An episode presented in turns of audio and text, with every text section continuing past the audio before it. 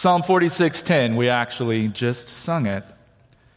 Be still and know that I am God. I will be exalted among the nations, I will be exalted in the earth. Just one verse today, pretty simple. This is the word of the Lord. Thanks be to God.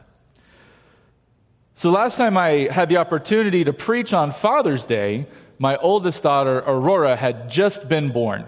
And they thought, what a great idea. Send the new father up there, let him preach and speak about the awesome things that it is to be a father. And it was weird because I'm like, she's just born. I didn't really have much to talk about, about being a dad. Um, I kind of jokingly like, the best advice I have right now is let them look at a fan, because that's what appeases her right now, is watching the fan spin. Um, but it was one of the most interesting moments we had after, shortly after we had brought Aurora home. Is we had her and she was resting in kind of one of those rockers in the living room, and me and Courtney were just kind of relaxing on the couch, watching a show, I think, and just kind of being quiet. We kind of forgot there was a baby in the room because she was so quiet, she was asleep, we were quiet, things were kind of relaxed, and all of a sudden, Aurora made a little chirp, baby noise, whatever, squawk. We're like, oh, somebody sent us home with a baby. Our lives are different now. Let's, let's not forget that. But anybody who's been a parent or a father for long knows those moments of silence with children don't last very long. Especially once we had another, they really became few and far between to find. And as a parent, I've discovered that silence, focus, and being alone with your thoughts are very hard to come by. And with two kids, more often it feels like I'm just being talked at than listened to. It's a lot of, look what I can do. Watch this. Listen to what I learned today. And the second, like, oh, hey, I've got something important to tell you. The eyes glaze over. They start to ignore me. Can we go outside now? Can I go watch TV?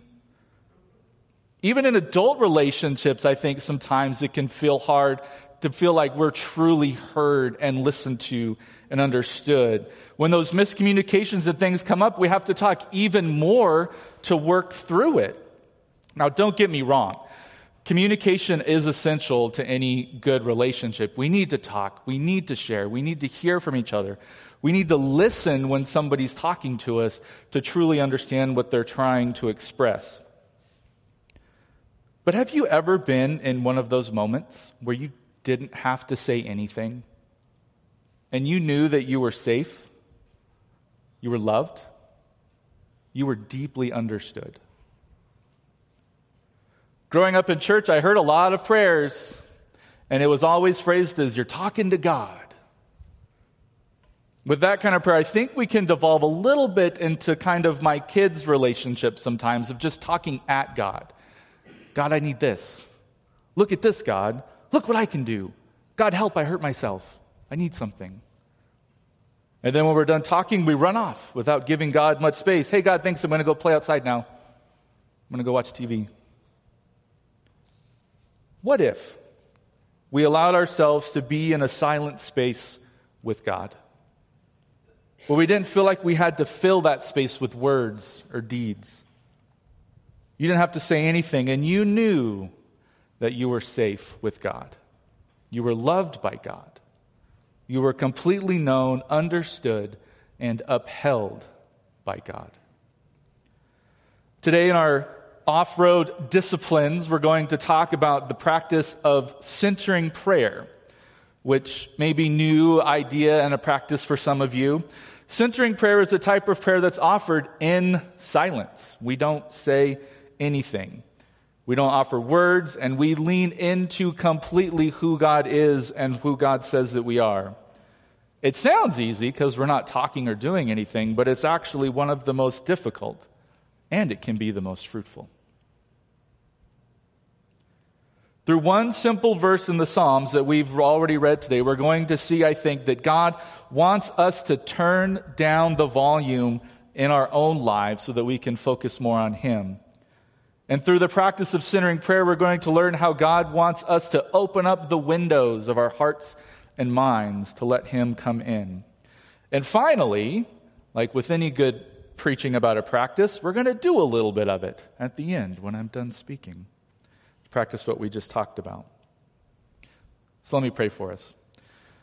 God, today as we discuss this first, discuss this discipline of centering prayer, I pray that you would open up the hearts and minds of all of those who are listening here and those who are listening online, that they would be able to hear the message for, for them today and that they would be able to learn and understand about this practice of centering prayer and hopefully find ways to integrate it into their lives and into their disciplines and walk with you.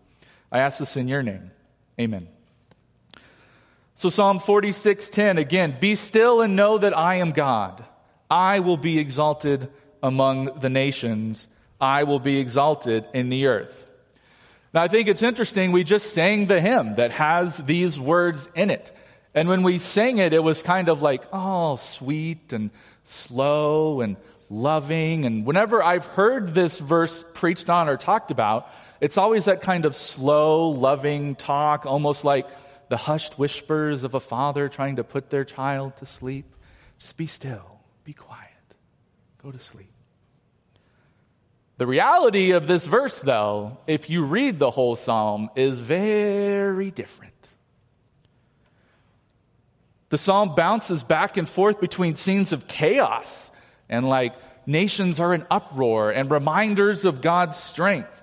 Psalm 46, verses 2 and 3 says, Though the earth should change, though the mountains shake in the heart of the sea, though its waters roam, roar and foam, though the mountains tremble with its tumult, tumult, shaking, and the earth is shaking, almost wrestling against God. Psalm 46, 6, nations are in uproar, kingdoms are overthrown. That's scary. And even God's actions are a bit intense in this psalm verses 8 through 9, right before this verse. Come, behold the works of the Lord. See what desolations he has brought on the earth. He makes wars cease and to the end of the earth. He breaks the bow and shatters the spear and burns shields with fire. That doesn't sound very peaceful, calming.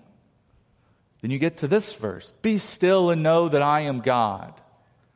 I feel like it'd be a bit of whiplash if that's the idea behind it was kind of that calming, peaceful father amidst all the chaos and stuff coming in, just be like, shh, shh, be quiet, be quiet.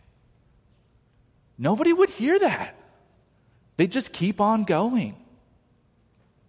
The reality is, and even in the Hebrew behind this, it's almost like God is coming in and shouting, Be quiet. All of this stuff, stop. It's not worth a thing. Know who is in completely control. I am God, and I will be exalted. If you want to envision God as a father, this is God as the stereotypical dad putting his foot down. Game over, friends. This is it. I'm the one in charge. I don't know if you've seen the movie Inside Out, where they have like, you know, the, the the emotions in the head. And one time you get a picture into the dad's head, and he's got a button. And it's like the put the foot down button. And at one point in it, they're like, We're going to DEF CON 5. Boom, they push the button. The foot is down. Yeah. The, the New English translation translate this phrase as not be still and know, but it says, Stop your striving and recognize that I am God. The Common English Bible translates it as, That's enough. Now know that I am God. The idea here is not just stopping to take a break, to take a breather. It's a full on letting go. Like if we listen to what God wants us to do in this, it's stop messing around. Stop wrestling. Stop striving. Stop working so hard. Stop thinking that you're the best thing on earth. This is Jesus, if you want an image of Jesus, coming up from the boat when the storm is raging and the disciples are straining at the oars, and he goes to the front of the boat and he talks to the waves. He says, Peace, be still, stop. And everything calms down. And what are the disciples caught in? Awe and wonder of who Jesus is and what he can do. It's in that giving up when we hear the voice of God saying, Stop, that we are invited into silence and peace to more fully perceive the exalted glory of God. And so that we might, like the disciples of Jesus, be caught up and filled with that great awe and wonder of God and who He is. In a way, this giving up and being silent before God is almost like a mini Sabbath. In the Sabbath, and the way the, the Israelites practiced it, was you stopped working. You gave up everything so that you could focus completely on God for a time. When we let go of our striving, even our words, and we have to rely on God to fill in what we've let go of. We stop trying to take control where we shouldn't be. We stop wrestling and we trust God to just let God bless us with who we are. So, what's one of the ways we can do this? Like my chemistry professor in high school used to say, I'm glad you asked. So, we're going to talk about centering prayer as one of the ways we can do this. it's one of the ways that we can attempt to lean more fully on God and not on ourselves. It's a way to lean into what some people call the fascinating mystery of God and who God is. That's why I like it to the image of opening up the windows of our hearts and minds. It's been super hot lately. I don't know if you've noticed. But there's that moment in the evening when it cools down just enough. And you can open up the windows and open up the doors and you let that breeze in. And you don't have to do anything to enjoy that. Just open up to it, right? So, what is centering prayer? Well, it goes by a few names. One is obviously centering prayer, there's also contemplative prayer. The fancy word for it is apophatic prayer. You can take that to your next dinner party. apophatic prayer is the idea, and this whole thing is the idea of prayer without words. Apophatic comes from the Greek word to deny, and so we are denying our reliance on words and, and expressing that in our prayers. It's like we talked about the idea of we're taking a Sabbath from words. We don't need them, we can let them go. Or maybe you might think of it as a fast from using words for a time. Compared to the other way that we're familiar with praying in using our words, the fancy word for that is cataphatic prayer. And that's the idea to affirm. Like we're using prayer, we're using words, we're affirming our use of words and ideas and content to pray. We're not denying ourselves the use of those things, but we are affirming and embracing our words. So, centering prayer is we silently and intentionally focus our minds on God so that we can be fully present and open to hear what God might want to say to us. It's not offering our prayer and running away, it's just walking into the room to be present with God and waiting. It's like the story of Mary and Martha and with Jesus from the Gospel of Luke. If you remember it, Mary is at the feet of Jesus and Martha is running around preparing things, making food because everybody's over at her house. She's probably worried that it's going to be a mess and she wants to make sure things look right for the disciples and Jesus. And Martha sees that Mary is doing nothing. Ugh. So she goes over to Jesus and says, Jesus, can you tell Mary to get up and help me? There's a lot of work to be done. What does Jesus tell Martha? He says, Martha, Martha, you are worried and distracted by many things. Are we worried and distracted by many things? There is need of only one thing, and Mary has chosen the better part to sit at the feet of Jesus, to be present, to listen, and to not worry. So I want to affirm one thing. This is just but one way to pray. It's not the only way. It's not a better way. It's not just the one only way you should. It's one way. Some can easily embrace this method, and for some, it will be difficult. That's why we call it a discipline. We got to work at it, right? We got to get better. And I think we can all benefit from practicing and working at this. And this comes from a long history of Christian tradition. The Desert Fathers, those monks who left the cities and went into the desert hundreds of years ago, started this.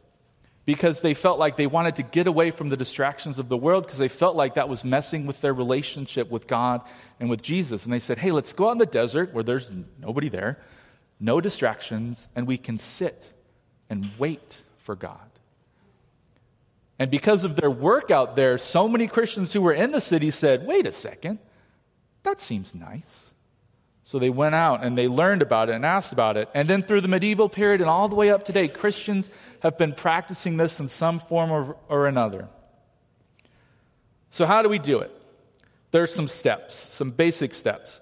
If you are familiar with the book Prayer by Richard Foster, these are the three steps he kind of outlines in it. If you look it up online, there's other stuff you can do from other teachers who have taught it as well, but I'm going to focus on uh, Foster's ideas.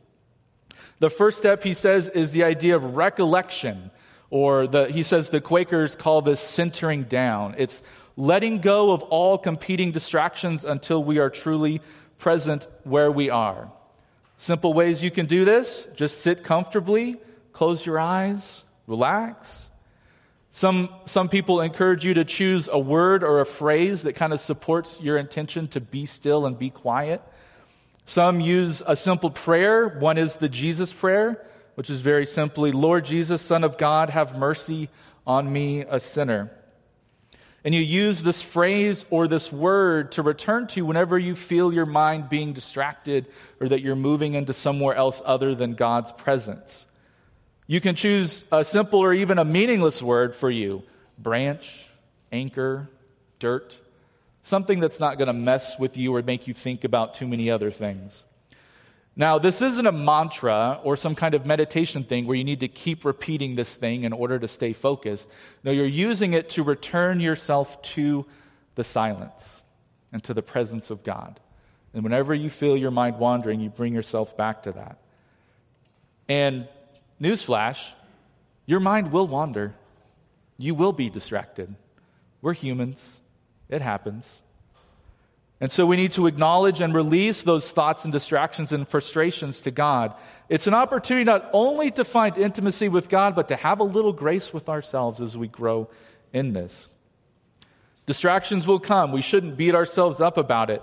Uh, one of those desert fathers by the name of Abbot Moses, he says that when this happens, we should admit that, it is la- that our mind has lapsed from the highest good and when our gaze has wandered ever so little from Him, let us turn the eyes of the soul back to Him and recall our mental gaze as in a perfectly straight direction. That whenever that happens, we just go right back. Whatever the word is, whatever the phrase is, let us, let us draw that back to Jesus and to God. Second step, after we collect ourselves and, and get settled, is entering into what Teresa of Avila called the prayer of quiet. We enter into a listening stillness where you can hear and let God speak to you, and you're not worried about the words that you're offering and what you might need to say. We offer no words, no thoughts or ideas. We place ourselves in a position only to listen and receive. You might imagine yourself putting up a giant satellite dish on your heart where it's just open to receive whatever God is wanting to send you, and you don't have to work about it.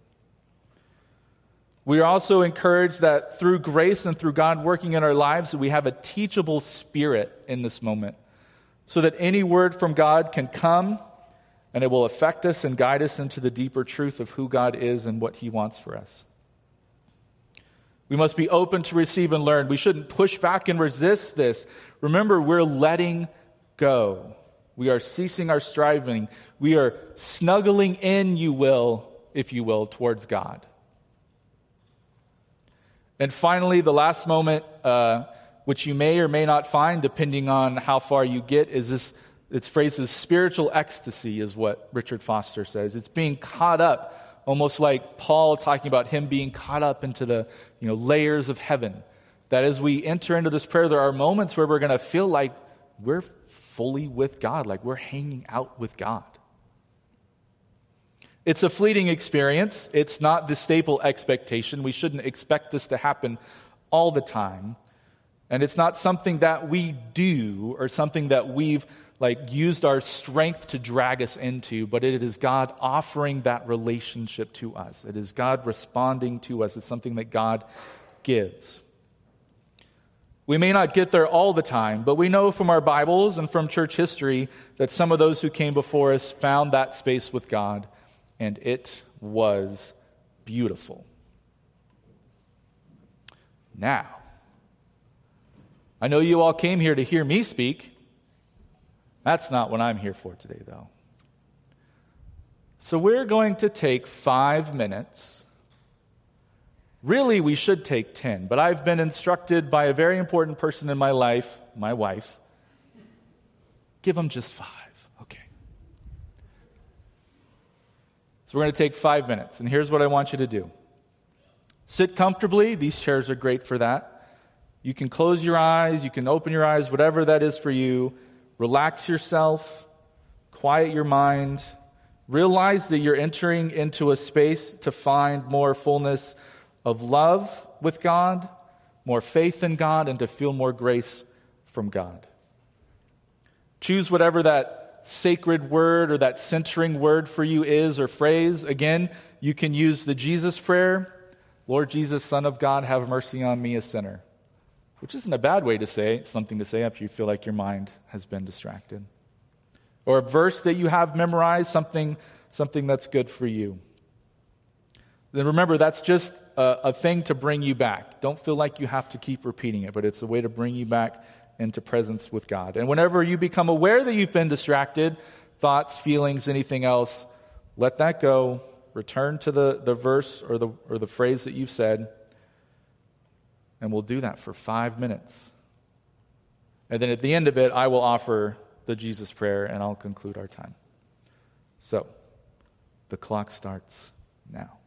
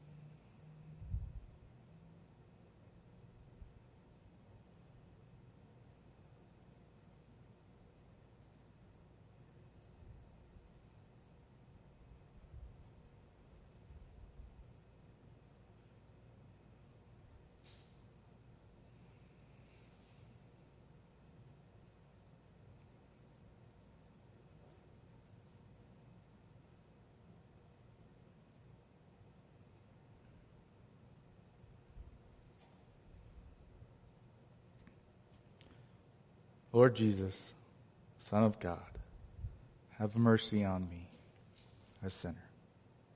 Amen.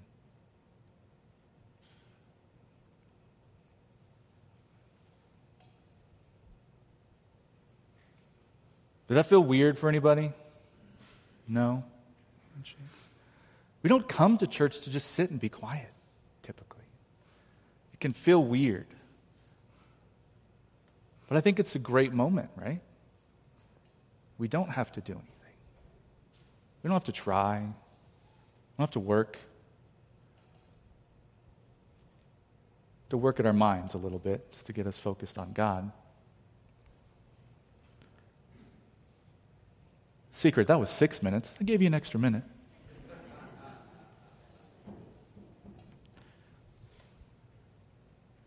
Um, earlier this week, I was watching the Giants game on TV. I'm not much of a baseball guy, but I'm starting to learn that this church is a baseball church.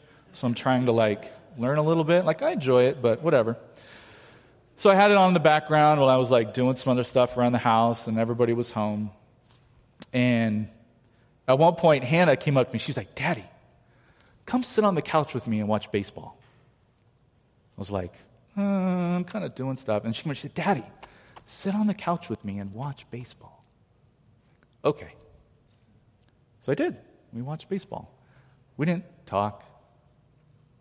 She snuggled into me and we sat there. She probably didn't understand anything that was happening in the game. But it was the daddy, come sit with me. That's what this is, friends. It's us going to God, saying, Daddy, come sit with me. And God saying, I've been waiting for so long. Yes. And hopefully, in those moments, you can hear something from God. The whisper, the gentle whisper amidst the raging seas and the distractions of life and everything that's going on around you when you take those moments to let that all go and let God fill that in. When you turn down the volume in your life, in your heart, in your mind, when you open up those windows of your heart and lean in and snuggle into God and not worry about the words you're saying or what you're bringing to God, but stepping into a small 5, 10, 20 minute Sabbath of sorts, relying solely on God to fill in the gaps, to meet you where you're at, and that you can be open and okay with the quiet and with God. Let me pray. God, I thank you uh, just for my friends here, my friends online watching. Um, I thank you for this time that we get to come together and talk and share, but also just to be quiet and to listen and to sit in your presence to feel your love overflowing in our hearts and minds as we let the distractions of the world go. I pray that as we sing some more songs and as we go out from here eventually, that we would carry that with us, that peace and that love, and that anybody that we interact with would feel that and know that we have been changed because we have sat silently in your presence today. I ask this in your name. Amen.